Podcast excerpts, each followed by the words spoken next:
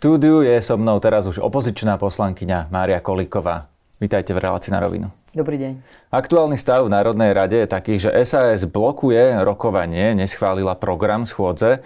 Dokedy plánujete takto spolu s opozíciou blokovať parlament? Ja si nemyslím, že to je takto, že SAS blokuje parlament. Ja si myslím, že to je tak, že koalícia zjavne nemá dostatočnú podporu v parlamente a mala by s tým niečo robiť. A keď chce, aby jej veci prechádzali v parlamente, no tak musí tých 76 poslancov nájsť. Takže my samozrejme v prvom rade chceme vedieť, s kým chce vládnuť a ak chce s nami na niečom spolupracovať, tak sa s nami na to musí dohodnúť. Takže čakáte, že príde Igor Matovič ako líder koalície a dá Saske nejakú ponuku napríklad, že e, vy nám schválite program schôdze, aby sme my mohli fungovať a vy nie, budete chcieť si, niečo tak za to? Myslím si, že o tom toto určite nie. Tu sa nebavíme o žiadnych obchodoch. Tu sa bavíme o tom, že sú zákony, sú uznesenia Národnej rady, samozrejme, s ktorými nemáme problém. Môžeme sa baviť o tom, že bude schôdza s bodmi, ktoré nie sú problematické, budú prioritne riešené v rámci programu. Takáto debata tu vôbec nebola. A potom samozrejme, ak sú tam body, ktoré sú dôležité aj pre ľudí, no tak treba sa o nich rozprávať. Či sú to body, ktoré my si vieme predstaviť v takomto znení, aby boli schválené. Nie je toto len také dokazovanie si toho, že kto má teraz väčšiu moc, kto bude určovať, o čom bude rokovať parlament? Tak e, máme normálnu demokraciu, e, je založená koalícia opozícií a očakáva sa, že koalícia vie vládnuť a opozícia si robí opozičnú politiku. Lebo SAS sa ešte e, tento týždeň vyjadrovala, že na tej schôdzi sú body programu, ktoré vy podporujete, ktoré napríklad je tam nejaké členstvo v NATO, ktoré majú vyšší mhm. záujem a preto ja som zachytil také vyjadrenie minimálne, myslím, vašej predsedničky klubu pani Zemanovej, že nebudete mať problém otvoriť tú schôdzu, a nakoniec došlo k nejakej zmene v tomto. No, viete, len ono je to tak, že uh, vždy predpokladáte, že sa udeje nejaký vývoj. Tak ten vývoj pri námešom mal byť ten, že debata a diskusia, takéto, takto budú nastavené body, ste s tým OK, s čím môžeme od vás rátať, takéto nič nebolo. Tak to sa proste neudialo. To znamená tu automaticky rátať, že SAS otvorí schôdzu, ako prečo? Sme opozícia. Prečo by sme mali len tak otvárať schôdzu a potom uh, body, tak ako ich navrhol predseda parlamentu, by sme mali automaticky schváľovať. Akože s tým hádam nikto neráta. Je možné, že toto bude tak dlho trvať, myslím, tá lehota je tam 3 mesiace, pokiaľ parlament nebude uznášania schopný, že bude ho možné rozpustiť. Myslím, prezidentka má takú kompetenciu. Tak ja predpokladám, že koalícia chce s nami rokovať, veď to viackrát povedala, tak myslím si, že na čo hovoriť o týchto scenároch. Rozumiem. Vy ste známa aj tým, že ste nemali úplne pozitívny vzťah s Igorom Matovičom, e, že sa to podpisovalo teda aj na tom, ktoré veci e, mali akú politickú podporu. Kde sa ten vzťah s Igorom Matovičom pokazil? No, tak ja myslím, že to všetci vedia, že ako náhle vystúpite s čímkoľvek, osobitne verejne voči Igorovi Matovičovi, tak nie je schopný vecne riešiť už potom nič, nadnie sa nad veci. A bohužiaľ národný záujem, záujem krajiny je úplne vedľajší. To je, musím povedať, to je niečo, čo som v takejto hrubosti ešte nezažila v politike, úprimne. Skúste to konkretizovať. Kde konkrétne, čo ste povedali, no. čo urazilo Igora Matoviča, takže prestal vás podporovať? A tak to sa musíte opýtať Igora Matoviča. Tak ja uh, hádam, nebudem hovoriť za Igora Matoviča, čo ho urazilo alebo neurazilo, ale však myslím, že je každému jasné, že od koaličnej krízy, kde došlo k, k zmene premiéra a teda k novej vláde, ktorá je pod uh, vedením Eduarda Hegera, tak uh, všetkými vyjadreniami Igora Matoviča od tohto momentu uh, sa dá vysledovať, že tam nastal absolútny obrad. Takže bolo to presne e, toto, že bol urazený na to, že musel odísť z tej funkcie, že s tým mal osobný problém. A to sa musíte Igora Matoviča opýtať. My sme ale ho pozývali, pýtate, ale keď sa ho pýtate, prísť, ale ja vám sa povedať, pýtam, aký vy ste ja, mali dojem. Ja vám poviem, viem povedať časový moment. Takže áno, časový moment sa zhoduje s momentom, kedy som jasne verejne vystúpila, že nie je možné takto vládnuť pod vedením Igora Matoviča vo vláde a nedá sa s ním urobiť ani reforma. Bolo to len takéto osobné, alebo to bolo aj konštruktívne v zmysle napríklad, že ako šéf najsilnejšej vládnej strany chcel určovať, čo sa bude schváľovať, čo prejde e, vládou a parlamentom?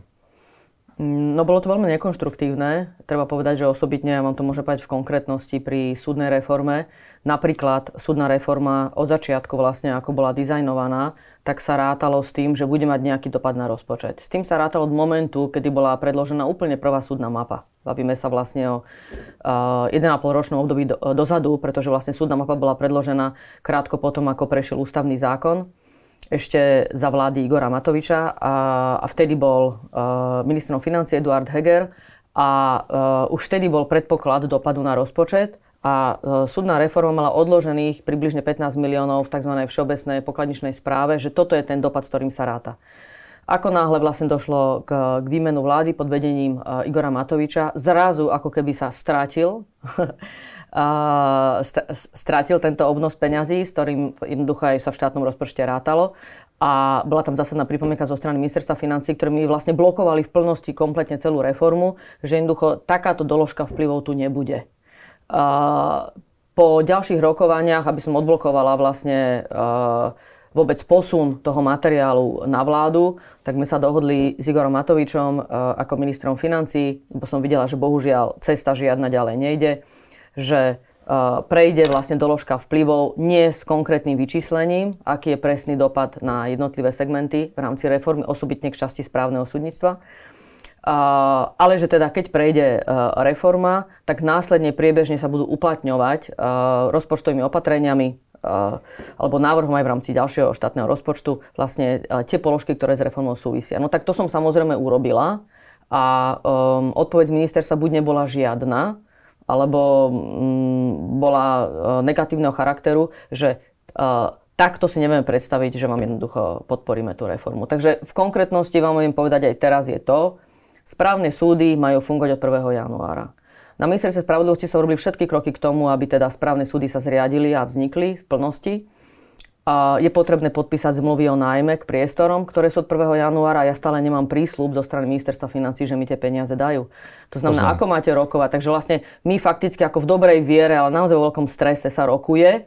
Ráta sa s tým, že tie peniaze hádam prídu, ale stále ten prísľub nie je. Áno, závisí môžete, to od Igora Môžete to brať ako hra, že to je hra, že hádam štát, keď vie, že uh, majú sa zriadiť tie súdy, tak hádam tie peniaze dá. Ale takto sa samozrejme normálne nevládne. Normálne sa vládne tak, že ten zákon má doložku vplyvov v plnosti vyčíslenú a vy s tým peniazmi rátate teda môžete robiť v kľude všetky kroky. Samozrejme, že v správnom súdnictve či zamestnanci, či sudcovia vedia, že je tu takýto finančný problém. Aj tí predsedovia súdov, ktorých som vlastne už vymenovala a poverila som ich v plnosti výkonov funkcie pri zriadení týchto súdov, vedia, že je tu takýto problém, však otvorene sa o tom e, spolu rozprávame. A, a, nie je to dobré, pretože potom aj oni vlastne uh, sú v neistote, či teda naozaj dostanú všetky finančné prostriedky, aby rozbehli tie súdy. To súvisí so zamestnancami, so sudcami.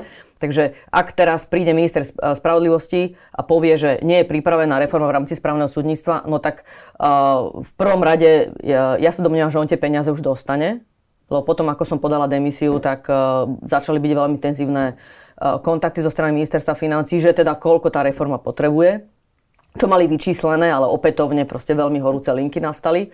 Takže ja osobne predpokladám, že sa to pohne. Že Chápem. on to dostane, Uh, ale ten čas, vlastne koľko vytvárali uh, tú neistotu, ten už ja nezoberiem späť.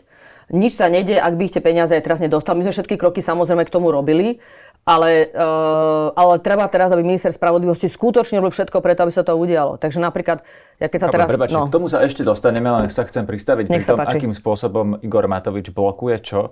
A teraz ste mi povedali, že cez prístup k financiám blokuje konkrétne veci, mm-hmm. ale napríklad kto blokuje uh, funkciu ombudsmana? Nemáme obsadený tento úrad, ten úrad prakticky nefunguje bez tej hlavy. Uh, tiež to blokuje Igor Matovič? To by som uh, takto, akože ja som to nikdy takto nekomunikovala, nepovedala. To, že nemáme ombudsmena, je problém, že sa koalícia na tom nevie dohodnúť a veľmi nekonštruktívne pristupuje k, k obsadzovaniu úradov. A to už sa nedá povedať nekonštruktívne, ale nezodpovedne. Otázka je, kto je koalícia, lebo to je Igor Matovič, Boris Kolár, Veronika Remišová. Presne takže tak, presne tak. To znamená, že bohužiaľ pri týchto personálnych nomináciách sa veľmi často objavoval um, efekt rozdeľovania nominantov na liberálny a konzervatívny, aj keď sa to nikdy veľmi nepovedalo, tak uh, obava zo strany Slobody a Solidarity bola, že keď máme akéhokoľvek kandidáta, tak vlastne okamžite bude vyradený, že je to vlastne zo spektra uh, pre tzv. liberálnu demokraciu, čo tiež je veľmi nesprávna nálepka ako niečo škodlivé. Uh, a, a, a toto bol základný problém. Že jednoducho potrebujete, samozrejme máte nominácie, e, ktoré, pre ktoré potrebujete parlament, aj pre ktoré, pre ktoré potrebujete pre niektoré vládu. A toto bohužiaľ tam vystupovalo ako e, kľúčové východisko. Či vyvesí vlajku, nevyvesí vlajku, hej, no akože to je... Sú Rozumiem. veci, na ktoré sa proste nemáte ani pýtať. Ale zhodneme sa asi, že to je zlyhanie štátu, je to zlyhanie koalície a je to vlády. absolútne zlyhanie, pokiaľ samozrejme. nefunguje štátny orgán. Samozrejme, že akože to je mm, neospravedlniteľné, že verejný ochranca práv nebol zvolený. Neospravedlniteľné. Je podľa vás Slovensko spravodlivejší štát, ako keď ste nastupovali do funkcie? Ehm, myslím si, že Slovensko urobilo veľký krok k tomu, aby sa očistilo v rámci justície. Súviseli s tým ehm, veľmi významné inštitucionálne zmeny od e, ústavnej zmeny, posilnením súdnej rady, preberovaním spôsobilosti sudcov, ktorí majú kariérny rast, aj ktorí sa stávajú sudcami. A, zriadenie Najvyššieho správneho súdu presne k tomu smeruje. Ale samozrejme aj vyšetrovanie chaos, ktoré súvisia s korupciou v justícii. Toto sú dôležité momenty, ktoré sa dejú, ktoré treba dotiahnuť do konca a môžu v konečnom efekte um, sa ukázať ako prínosom pri zvyšovaní dôveryhodnosti a očistení toho stavu. To otázkou smerujem k tomu, či ste vlastne v tej svojej funkcii, z ktorej ste včera odišli, mm-hmm. naplnili to, čo ste tam chceli naplniť. Lebo vy ste slubovali, že Slovensko bude spravodlivejšie. Áno. Dosiahli ste to? Mm, ja si myslím, že som urobila dôležité kroky k tomu. A to je iba zo pár tých kľúčových zmien, ktoré som spomenula. A, to, čo má v rukách minister spravodlivosti, tak je samozrejme aj dôsledné, konzekventné uplatňovanie, aj vyvodzovania disciplinárnej zodpovednosti tam, kde vidí, že došlo k zlyhaniu v právnických profesiách. A to nie sú len sudcovia, ale aj notári, um, ale aj exekútori, samozrejme. Ale tu treba povedať aj advokáti, kde si myslím, že sa treba ešte pozrieť vyvodzovanie zodpovednosti a trošku to, uh, trošku to uvoľniť. Uh, myslím si, že boli urobené naozaj dôležité kroky. Napríklad v tom najvyšší správny súd zohráva veľmi dôležitú rolu. A to, sme, to sa nám podarilo, sme ho zriadili a je to veľmi úspešný. Uh, úspešný prvok uh, v právnom štáte. Naznačili ste tie vyšetrovania rôznych kaus. Dajú sa podľa vás ešte zvrátiť? Napríklad, ak Robert Fico vyhrá najbližšie voľby, ktoré nevieme, či budú v riadnom termíne alebo prípadne predčasné, ak by on dostal, povedzme opäť, všetku moc v tomto štáte, podľa vás to dokáže ešte zvrátiť? Napríklad aj to, že môže byť medzi tým obžalovaný? Ja sa nedomnievam, že by nám eh, hrozil až taký drastický scenár, že by sa zrušil napríklad špecializovaný trestný súd a tú kompetenciu, ktorú má, sa nikomu nedala a že tie všetky kauzy by niekde skončili. To, ja si myslím, že toto sa nestane a myslím, že už Robert Fico sa k tomu aj vyjadril, že k tomu to nesmeruje. Tam jedna vec je, čo povie a čo i potom urobil. Tohto sa napríklad ja neobávam. To si nemyslím, že by sa udialo. A a súčasne si myslím, že stále je tu predsa alternatíva, aby sa Robert Fico s extrémistami nestal uh, tým, ktorý bude určovať ďalších od krajiny. A treba preto urobiť všetko, aby sme ukázali, že sú tu sily demokratické, ktoré jednoducho vládnuť vedia.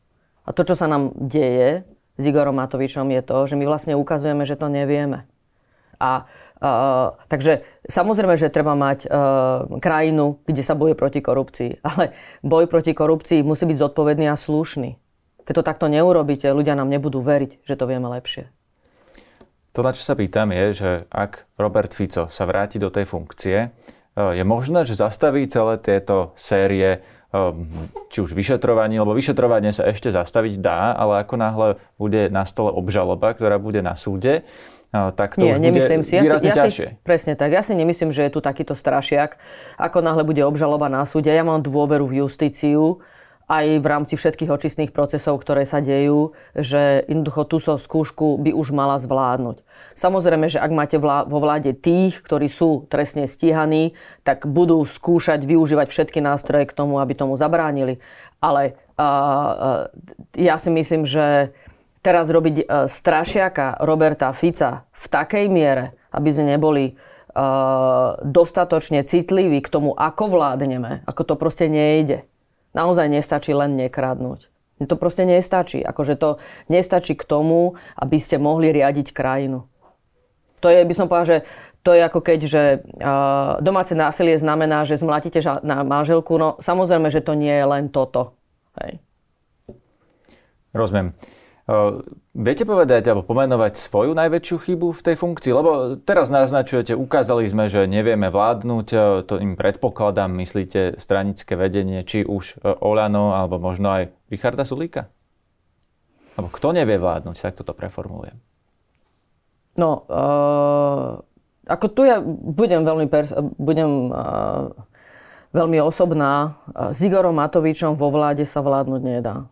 A samozrejme, že má silný mandát. Ten silný mandát je na mieste, aby si uplatňoval v parlamente. Skutočne ako člen vlády je hrubo škodlivý prvok pre demokraciu na Slovensku. A Richard Sulik nie, pretože nie, videli sme, nie. že pôsobil teda v vládach dvoch v jednej nie ako minister, ale ako šéf koaličnej strany, v druhej ako minister a šéf koaličnej strany. A e, to je vlastne to, čo hovorí celý čas Olano, že Richard Sulik rozbil jednu, rozbil druhú. Mal som tu... To nie je e, pravda. No a teraz neviem, o ktorej vláde hovoríte, že koho mal rozbiť. Tak, tak prvá bola Radičová, Radičová vláda, páči, z tejto vlády tak to odišiel. Skúsme to postupne. Tá otázka je, či sa dá vládnuť Podľa mňa nerozbil žiadnu vládu. Podľa mňa nerozbil žiadnu vládu položil ja vládu som, Ivety Radičovej. Nie, ja si, myslím, ja si myslím, že to nedá, nie, nedá, sa, nedá sa to tak povedať. Ja som vtedy bola v tej vláde, bola som štátna tajomnička vlastne, bola som odstavená od reforiem, ktorú sme naštartovali s Luciou Žitňanskou a tiež som čítala tú situáciu nejak, keď som bola v SDKU, samozrejme. A musím povedať, že v momente, keď som sa dostala teraz do trošku inej situácie, aj politické, tak som chcela veľmi dobre rozumieť, čo sa stalo. Uvedomila som si po rozhovoroch aj s Richardom Sulíkom spätne, čo sa stalo, ako on čítal situáciu. A dokonca aj spätne, keď som sa na to pýtala ešte Mikuláša Dvorindu na našom osobnom stretnutí nedávnom, aj s Luciou Žitňanskou, uh, myslím si, že tá situácia mohla dopadnúť inak. A nebolo správne spájať s dôverou dané hlasovanie. Myslím si, že to bola veľká chyba. Rozumiem. To je prvá vec. Takže preto si myslím, že nedá sa povedať, že uh, kvôli nemu padla vláda. To je veľmi zjednodušovanie celej situácie, ktorá nastala. Čo sa týka toho, že Igor Matovič už nie je premiér. No, poprvé, je to správne a to bola jediná šanca, ako zachránúť vládnutie, ako výsledok volieb posledných demokratických. To bolo kľúčové a popri Richardovi Sulíkovi v tom bola aj strana za ľudí. Nakoniec strana za ľudí bola prvá ktorá vyšla s touto požiadavkou. Rozumiem, nechcel by som teraz rekapitulovať takže všetky akože, tie takže, uh, body, No len, že vy keď, vy keď poviete, že chcem sa dostať k tomu, no. či sa dá vládnuť takže to s Richardom Sulíkom. No ale ja iba hovorím, že to, z čoho vychádzate, je nepravdivé. Viac robiť kompromisy takže, do no. takej miery, že napríklad, eh, keď bude vládnuť niekedy v budúcnosti s hocikým iným a ten povie, dane sa budú zvyšovať a Richard Sulík si postaví hlavu a povie, že cez mňa žiadne vyššie dane nikdy neprejdú. Eh, to je presne ten model správania, o ktorom sa rozprávame a tam smerujem celý čas tou otázkou, či sa dá vládnuť s Richardom Sulíkom. No, alebo hej, len kladete otázky, ktoré ja by som si dovolila povedať v trestnom práve, že to sú otázky, ktoré sú nepripustné. Že vy vlastne mne už vkladáte odpoveď, nejaký ja predpoklad. Spýtam, áno alebo nie. No, lebo toto nesedí. Nesedí ani to, že by sa s Richardom Sulíkom nedali zvyšovať dane. Samozrejme sa dajú a povedal to už viackrát. To, na čomu záleží, je, aby celkovo daňovo odvodové zaťaženie sa nezvyšovalo. To znamená, že keď zvýšite dane, chce vidieť v rámci toho systému, ako sa správne prerozdelí vlastne ten ďalší príjem do štátneho rozpočtu a e, má za to, že to daňové, e, daňové odvodové zaťaženie je už veľmi vysoké, čo sa týka podnikateľov aj fyzických osôb. To znamená, že je za to, aby sa tu niečo urobilo a len sme nezvyšovali dane. O tomu ide. Takže preto nesedí, keď poviete, že on je za, e, má hrubú čiaru, v žiadnom prípade nezvyšovať dane, lebo to nie je pravda. Keď bol v tejto Takže relácii, ja tam, ja tak hovorím, eh, keď som sa ho opýtal na eh, to, že či si dokáže predstaviť užitočné zvýšenie daní, tak povedal, že on si skôr vie predstaviť drevené želiesko z plastu. To je citát. Uh, Preto sa uh, na to pýtam, či uh, si, jasné. on je človek kompromisov, s ktorým je sa tie kompromisy kompromisov. dajú uzatvárať. Áno, je človek kompromisov, dajú sa s nimi uzatvárať a najhoršie je, keď sa vyťahujú z kontextu iba takéto vytrhnuté vety. Lebo súčasne povedal, možno vám toto povedal na vašu otázku, ja neviem, hej, možno si, po, ako však vám verím, prečo by som neverila, ale, uh, ale viem, a nakoniec je k tomu množstvo jeho verejných vyjadrení, že je pripravený zvyšovať dane, ale um, má sa inak prerozdeliť celkovo daňové odvodové zaťaženie. Rozumiem. Poďme od daní späť k vášmu rezortu. Uh, súdna reforma, uh, tu ste teda vy začali, teraz ju bude musieť, alebo bude ju mať na stole uh, nový minister spravodlivosti, pán William Karas. Vy ste sa už vyjadrili, že máte obavy z toho, ako to skončí, lebo on sa už v minulosti vyjadroval kriticky k súdnej reforme. Moja otázka je, Čo ešte dokáže nový minister na tom prípadne pokaziť, keby ju nechcel dotiahnuť do konca? No, prinamiešam to, že bude teraz robiť siahodlhé audity, v akom stave je reforma a neurobi to, čo treba preto, aby tá reforma sa dotiahla. Takže ja som ho informovala na našom stretnutí, keď som odovzdávala rezort. Treba teraz urobiť ďalšie operatívne kroku, aby, kroky k tomu, aby e, reforma vstúpila do účinnosti plne k 1. januáru, tak ako je celá nadizajnovaná. Nič tomu nebráni. Vždy takáto veľká reforma, keď sa rozbieha, tak samozrejme vždy tam naďabíte na, na veci, ktoré vám vyskočia a treba ich riešiť. A teraz, keď je tam človek, ktorý tomu neverí, no tak sa poprvé zlakne, má obavu to aj dotiahnuť, aj spustiť a to sa podľa mňa deje. A som to pochopila z tých rozhovorov, ktoré som s ním mala, že že sa zlakol? Ide robiť audit. Ako veď nech robí audit všetkého, samozrejme na ministerstve, ale teraz nie je čas robiť audit. Ako treba povedať, a ja si naozaj Vila Karasa vážim, však my sa veľmi dobre poznáme, je výborný pre obchodné európske právo. Ale podľa mňa nemá vedomosti, ako funguje justícia. Boli tu iní kandidáti, napríklad Jan Mázák. Myslím si, že Jan Mázák, keby nastúpil, vie okamžite, čo má robiť. Je škoda, že ho zablokovala koalícia. Čo by teda mal keď už, teda, keď už sa urobiť? o tom bavíme, že teda bol tu kandidát, nový ktorý, ako nový minister. Samozrejme, že podľa mňa je veľkou chybou, že vôbec koalícia sa vybrala touto cestou. Že sa rozhodla, že ide vládnuť menšinovo a ideme e, hľadať odborníkov, lebo prepačte, ako ja s týmto konceptom odborníkov neviem sa s ním nejak uh, skamarátiť. Uh, minister, samozrejme, že môžete tam hľadať odborníkov, ale to je politik. Oni vstúpili do politickej situácie, ktorá uh, je nastavená, že je to menšinová vláda a že odtiaľ odišla jedna z koaličných strán, ktorá nechcela odísť. My sme nechceli odísť. Ja chcem dokončiť tú reformu. Ale s Igorom Matovičom to neviem urobiť, pretože on ju normálne blokuje personálne. Rozumiem. Otázka to, teraz je, prepáčte, že či bude blokovať vecí. aj pánovi Karasovi tú istú reformu, alebo tým, že ste vlastne odišli Úprimne, z tej funkcie... myslím si, že to bolo personálne. A myslím, možno že ju... pomôžete tej reforme. Uh, áno, toto som povedala ja predsedom súdov, keď som sa s nimi lúčila, mala som s ním množstvo porad počas leta, že, uh, že vy, situácia sa vyvíja tak, že asi sa vidíme k 1. septembru uh, naposledy. Však uh, taká bola politická realita. A áno, pre justíciu sa môže ukázať, že to nakoniec bude dobre, lebo príde minister a dostane peniaze. No ale keď príde minister, ktorý dostane peniaze a nevie, čo má robiť, tak tiež akože sú vám síce, máte síce peniaze, ale uh, neurobíte to, čo treba uh, v čase. Takže toto podľa mňa sa môže udiať a bude najhoršie, keď bude z toho vystrašený, uh, pretože je zrejme, že tá, tá reforma má množstvo kritikov, veď už teraz počúvame rôzne hlasy, že ako je alebo nie je pripravená od ľudí, ktorí ani nevedia, ako pripravená je, ani sa ma neopýtali.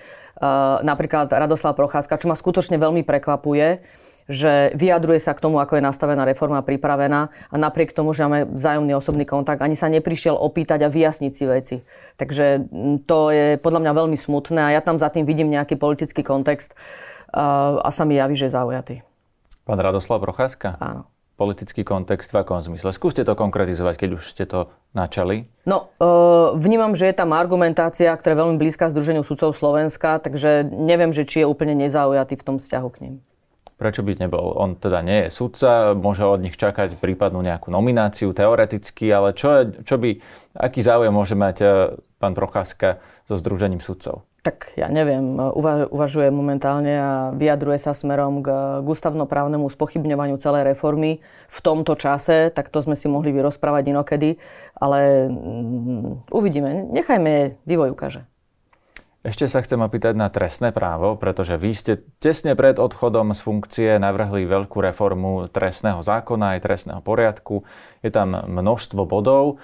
Čo je podľa vás z toho všetkého najdôležitejšie, aby vlastne prešlo a to, akú to bude mať politickú podporu, k tomu sa ešte dostaneme, ale naozaj, čo je pointa toho, tej zmeny? To, čo je teraz v legislatívnom procese, tak sú dva kodexy.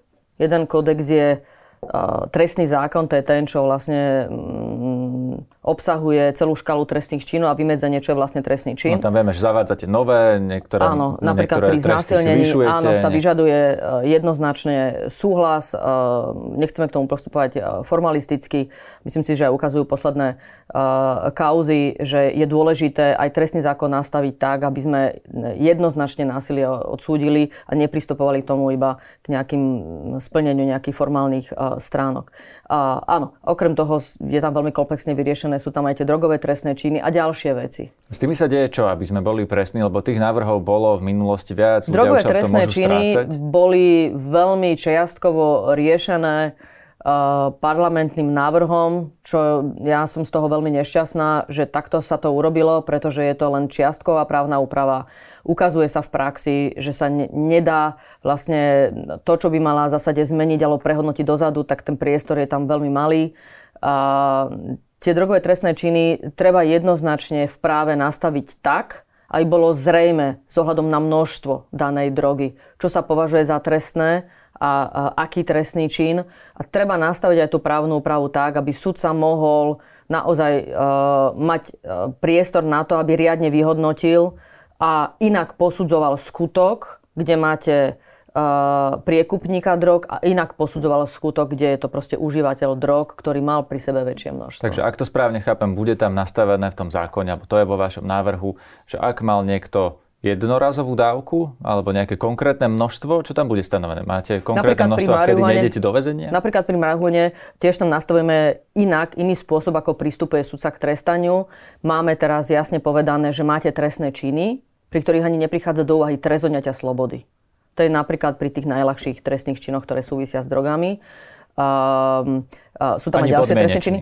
Áno, áno. Hej, Iba hej. nejaký finančný trest za to bude. Napríklad áno, hej, alebo iné, uh, iné, trestné, uh, iné trestné sankcie, ktoré súvisia s obmedzovaním potom uh, uh, toho páchateľa. Takže uh, už aj to je veľký krok, že my sme vlastne sa snažili využiť alternatívne trestanie. Alternatívne trestanie znamená, že dáte iný trest ako trest odňatia slobody. Chápem. Oni sa veľmi nevyužívali. Pre drogové trestné činy, nielen pre drogové trestné činy. Osobitne pre majetkové trestné činy, ktoré nesúvisia s korupciou, tak sme chceli vytvoriť priestor na to, aby sudca viac využíval peňažný trest. Pri prvom odsúdení aj tak vlastne e, sa dávajú e, s ohľadom na okolnosti skôr podmienečné tresty odňatia slobody. Ale vlastne dnes ten sudca ani veľmi nemá na výber, a tu mu vlastne priamo dávame na výber, aby zvážil dobre uloženie peňažného trestu. Súvisí to aj s tým, že musíme vytvoriť väčší priestor pre sudcu, aby nedávali také, by som povedal, drakonické tresty, ktoré vidíme v porovnaní s ostatnými krajinami v rámci Európy, že máme naozaj nastavené príliš vysoko. A keď si pozrieme štatisticky počet, ľudí, ktorých máme v ústavoch na výkon trestu slobody ako odsúdených, tak na počet obyvateľov ich máme naozaj uh, neprimerane veľké množstvo. Skutočne máme veľmi veľa väznených osob, nielen tých, ktoré sú vo väzbe, takže aj tam sa snažíme uvoľniť väzbu, a sprísneme čas, koľko tam tá osoba vo väzbe je. To, to je, potom sa už môžeme venovať trestnému procesu, lebo to súvisí s tým, že zjednodušíme proces. Kratšia väzba, ale tuto súvisí zase s odsúdenými osobami a, a osobitne pri tých majetkových trestných činoch nemám, máme za to, že treba k tomu pristúpať podobne ako v iných krajinách. Ako to chcete presadiť z opozície? Lebo vy ste mi na začiatku odpovedali na tú moju otázku z opozície. Lebo, z opozície, áno, nie z opozície, ale z opozície. poslankyňa. Tak. Vy ste mi na začiatku povedali, že teraz nech ukáže koalícia, koľko má reálne hlasov. Čo keď oni vám spravia to isté a povedia, že vy ste už opozičná poslankyňa, je to váš návrh, tak skúste si to presadiť s opozíciou. No, uh, poprvé, rada by som videla ten návrh, keď príde do parlamentu, lebo to už ja nemám v rukách. Takže môžem Čiže príde povedať... s ním nový minister. No, ja už nie som minister. Ak ho nestiahne z toho pripomienkového konania. Je tak, to, to by som sa divila. To by som sa divila, keby ho stiahol, toto oprávnenie má. To by bolo podľa mňa veľmi nešťastné. Uh, ročnú prácu na obidvoch kódexoch, aby urobil, že nedá priestor ani na to, aby sa zozbierali pripomienky. A je tam naozaj dlhý čas na to, aby sa vlastne zbierali pripomienky. My sme to preťahli, dali sme tam 60 dní pracovných, to znamená 3 mesiace. Takže to je naozaj veľký priestor na to, aby sa pripomienky zozbierali. A ja len dúfam, že pán minister nebude prihľadať len na pripomienky advokátskej komory. Tam podľa mňa to sa tiež ukáže, že koľko z pripomienok advokátskej komory bolo uh, akceptovaných. A či sa jedná o trestný zákon, alebo sa jedná o trestný poriadok. A uh, keď sa pýtate, že čo môžem očakávať od súčasnej koalície, Mm, ja keď som dávala túto veľkú novelu trestného zákona teraz do legislatívneho procesu, tak už za sebou mám nejaké množstvo rokovaní v rámci koalície. Ona išla už druhý krát do toho procesu. To znamená, že tá veľká novela už raz prešla tým kolečkom pripomienok, potom boli konania rozporové s ministrami koaličných strán. Vlastne koaličné strany o tom veľmi dobre vedeli, že takáto právna úprava, to všetko sme si vydiskutovali. A ja som z ohľadom na výsledky z tých rozporových konaní upravila tú novelu. Nedala som mu na vládu, lebo z toho vyvstali ešte ďalšie otázky a osobitne dohoda aj z, z, z, jedno, z jedného z koaličných rokovaní naprieč celou koalíciou, že mám sa osobitne pozrieť na tie majetkové trestné činy. Na tom bola zhoda, že chceme ich dostať aj v rámci sankcií na úroveň tých európskych krajín. Takže, Takže táto len, verzia tam už je po dohode s Olano aj zo Sme rodina. Tak viete, že po dohode, ja nemôžem vám teraz povedať, že uh, každý trestný čin tak ako je tam zadefinovaný každé slovíčko, že bolo vopred prekonzultované, tak vždy to máte tak, že máte nejaké rozprové konanie, máte z toho nejaký výstup, vzájomne sa snažíte zladiť a urobiť to tak, aby to bolo viac menej v zhode tak to sme sa naozaj snažili spraviť. Takže toto je, čo sa týka trestného zákona. Skutočne už tam bolo množstvo urobené koaličnej, spoluprá- koaličnej práce naprieč. Čo sa týka trestného poriadku, pri trestnom poriadku bol obrovský tlak urobiť zjednodušenie celé konanie. Vyplýva to aj z programu vyhlásenia vlády, takže my sme si urobili svoju prácu a nakoniec to bola, to bola aj veľmi silná požiadavka zo strany Sme rodina, aby som skrátila väzbu, čo som povedala môžem, ale potom musí byť samozrejme to konanie, ktoré predchádza, že osoba sa nám dostane na súd s obžalobou, tak keď ju potrebujete obmedziť na osobnej slobode v súvislosti s vyšetrovaním, tak to vyšetrovanie, tak rešpektujete tú dĺžku väzby z ohľadom na to, ako dlho trvá to celé vyšetrovanie. A teraz nehovorím o tom, že máte prieťahy v tom vyšetrovaní. Tak keď trvá dlho, lebo ho máte tak komplikovaný, tak tak máte nastavené aj tie lehoty, ktoré súvisia s väzbou. Takže keď ho zjednodušíte, viete byť prísne aj na väzbu. Takže nemalo by sa stať, že teraz koalícia bude presadzovať za skrátenie väzby a už jej z toho vypadne to skrátenie toho procesu.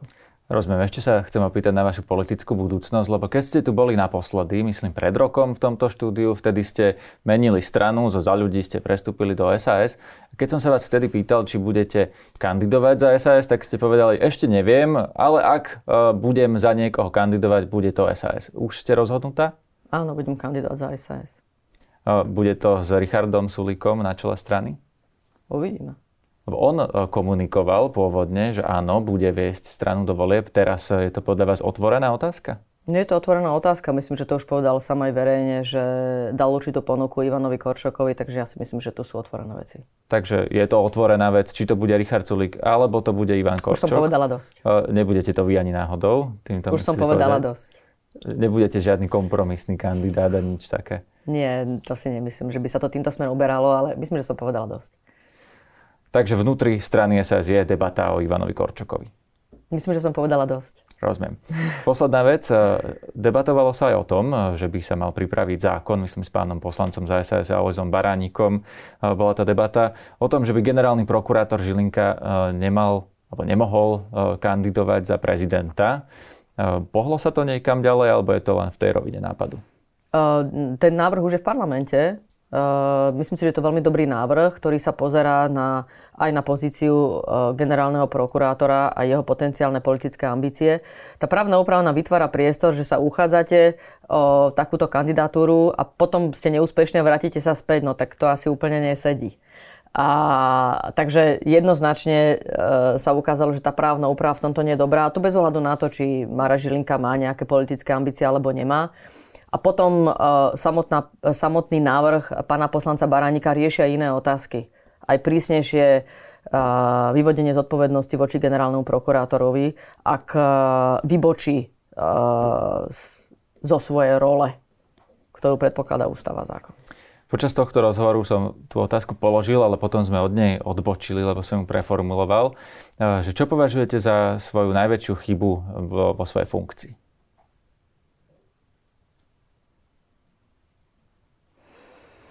Neviem na to takto odpovedať, ale určite som urobila nejaké chyby. Podľa mňa e, každý človek je omylný, tak nejakú chybu som spravila. Ale čo bola najväčšia chyba, tak na tým sa musím viac zamyslieť. Igor na Matovič to nie som pripravená. Napríklad e, Nech napísal na Facebook tento týždeň, že ste blokovali e, Daniela Lipšica, keď ho on chcel navrhnúť za generálneho prokurátora. Namiesto toho je tam Maroš Žilinka, ktorého ste mali podľa Igora Matoviča presadzovať aj vy. Je to tak? A ne, ak to tak je, nebola toto chyba? No ja určite som nemala taký priestor, aby som ja blokovala Daniela Lipšica. Ja som sa k tomu verejne vyjadrila, povedala som, že si myslím, že z ohľadom na všetky súvislosti že to nie je dobrý nápad a tým by som uzvoril túto tému. Však ja som bola v tom čase podpredsedničkou strany za ľudí a to je celý priestor, ktorý som v tom mala. No a s tým, že Maroš Žilinka je generálnym prokurátorom aj s podporou strany za ľudí, aj s podporou strany SAS, s tým ste spokojná? Podporou strany za ľudí nie Maroš Žilinka, generálny prokurátor. Vaši poslanci za to nehlasovali? Nehlasovali. Rozumiem. Takže ani vy ste ho nepresadzovali. Pardon, a tým pádom Igor Matovič hovorí nepravdu, keď tvrdí, že vy ste ho presadzovali? No, toto je veľké zavádzanie. Uh, jednoznačne aj k tomu nakoniec aj um, verejné vystúpenie strany za ľudí. Ten kandidát, ktorého sme preferovali, bol Jan Rivnák. Rozumiem. Takže uh, Maro Žilinka na čele uh, prokuratúry je potom koho chyba, keď sa to hodnotí globálne ako chyba? Tak jednoznačne o tom rozhodlo Olano s, s Nutím Sme rodina. To oh, si myslím, že hlasovala aj SAS? Vy ste síce tam ešte neboli v tej chvíli, ale pýtam sa na to, či je to chyba aj SAS. A teraz sa pýtate, že čo, či je chyba? Že, že parlament, Žilinka že parlament zvolil generála. No, je pravda, uh, tak, takto si otvorene položme tú otázku. Lebo teraz hľadať, že kto, kde, čo, no bola tu dohoda medzi Olano a Smerodinou. Uh, kto bude generálny prokurátor, kto bude špeciálny prokurátor a myslím, že tam veľký priestor už ani pre uh, SAS a, a už vôbec pre za ľudí tam nebolo. Viem, že Veronika Remišová ešte mala záujem vyvolať ďalšie rokovanie, ale vôbec jej k tomu nebol daný priestor. Uh, a toto je podľa mňa tiež ukážka toho, ako sa vybral generálny prokurátor. A nechcem vám teraz um, odísť z, z tej vašej otázky, lebo neviem, že teraz, či ste sa ma naozaj na to chceli opýtať, čo si vlastne ja myslím o Márošovi Žilenko ako generálnom prokurátorovi. Čiže, alebo, či to nebola lebo, aj vaša lebo, zodpovednosť lebo sa vlastne do pýtate, miery? Áno, ale najprv si povedzme, že teda zodpovednosť za čo? Lebo určite uh, strana za ľudí neurobila nič preto uh, v reále, aby sa Maro Žilinka stal generálnym prokurátorom. Tak to proste je. Ten kandidát, ktorého preferovala strana za ľudí, bol Jan Hrivnak. A ja som ho preferovala a bolo to jednoznačné v rámci internej komunikácie. Však uh, nikto iný poriadne Jana Hrivnaka v strane za ľudí nepoznal. Rozumiem. Celé to smerujem k tomu, že či máte nejakú zodpovednosť za to, že sa možno e, nedarí e, takým spôsobom Kto, ja reformovať osobne? justíciu. Áno, vy ako šéfka rezortu justície, že ste mohli napríklad určite aj politicky... E, určite to, niesiem žiadnu zodpovednosť za to, to kto bol vybraný. Viac. Takže určite nesiem žiadnu zodpovednosť za to, kto bol vybraný ako generálny prokurátor. Tam som nemala na to vplyv.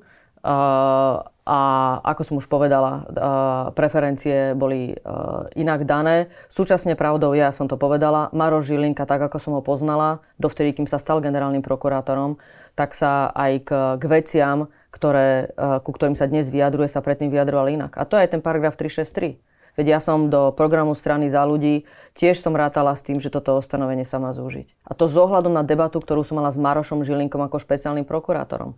Lebo aj s ním som konzultovala veci, ktoré som, e, nad ktorými som uvažovala v súvislosti s, so zmenami na prokuratúre. Čo za tým vidíte, že tak e, zmenil názory, a teda nie len tento jeden, ale aj e, in, názory na iné veci? To sa treba povedať, opýtať pána Maroša Žilinku, pretože on keď kandidoval nakoniec za generálneho prokurátora, tiež sa vyjadroval uh, inak aj v nadväznosti na toto ustanovenie, ako sa vyjadruje teraz. Um, a ja si nemyslím, že paragraf 363 nám všetko vyrieši, ale je pravdou, že cez to ustanovenie jednoznačne sa to ukazuje ako veľmi zrozumiteľné aj pre verejnosť, že prečo aj on je taký upetý na ten priestor, ktorý má. A prečo ten priestor nechce nechať súdom. Pretože určite môžeme asi viac očakávať spravodlivosti od nezávislých nestranných súdov, kde máme, lebo sú nezávislé nestranné. Generálny prokurátor, uh, a to, je bohužiaľ taký prežitok, ktorý tu máme ešte z komunizmu, a socializmu, ten generálny prokurátor má veľmi nevyjasnenú pozíciu v ústave. On je taký, že stará sa o zákonnosť, stará sa, o, o, dohľada nad zákonnosťou naprieč, ako keby o, širšie právom nielen v rámci trestného práva, ale ešte aj v rámci správneho súdnictva. Popri tom robí obžaloby v mene štátu v tých trestných veciach a nemá úplne upratanú rolu, že kde je. Ako je skôr výkonná moc alebo kde sa, tak ale máme tu tri moci, tak máme výkonnú moc, máme zákonodárnu moc a súdnu moc, tak niekde by sme ho mali vedieť pričleniť a mal by sa niekomu jasne zodpovedať, tak ak niekomu viac prináleží, no tak je to skôr tá výkonná moc. Myslím si, že je úplne v poriadku, aby tam boli trošku inak aj urobené vzájomné brzdy a páky smerom ku generálnu prokurátorovi aj zo strany výkonnej moci. Myslím si, že by to bolo úplne v poriadku, pretože tam, kde môžete očakávať tú nezávislosť, nestrannosť, tak to je práve súd. A potom máte rozhodnutie prvého stupňa, máte rozhodnutie odvolacie, máte mimoriadne opravné prostriedky. Takže by som očakávala, aj z ohľadom na to, ako celý systém máte nastavený, že ak sa stane nejaká chyba v systéme, tak asi môžem očakávať skôr, že keď je to rozložené medzi viacerých aktérov, tak uh, sa tá chyba nájde, ako keď to má v rukách jeden, ktorý to môže vlastne celé zastaviť. Rozumiem, ďakujem vám za rozhovor. to sa stalo, nech sa páči.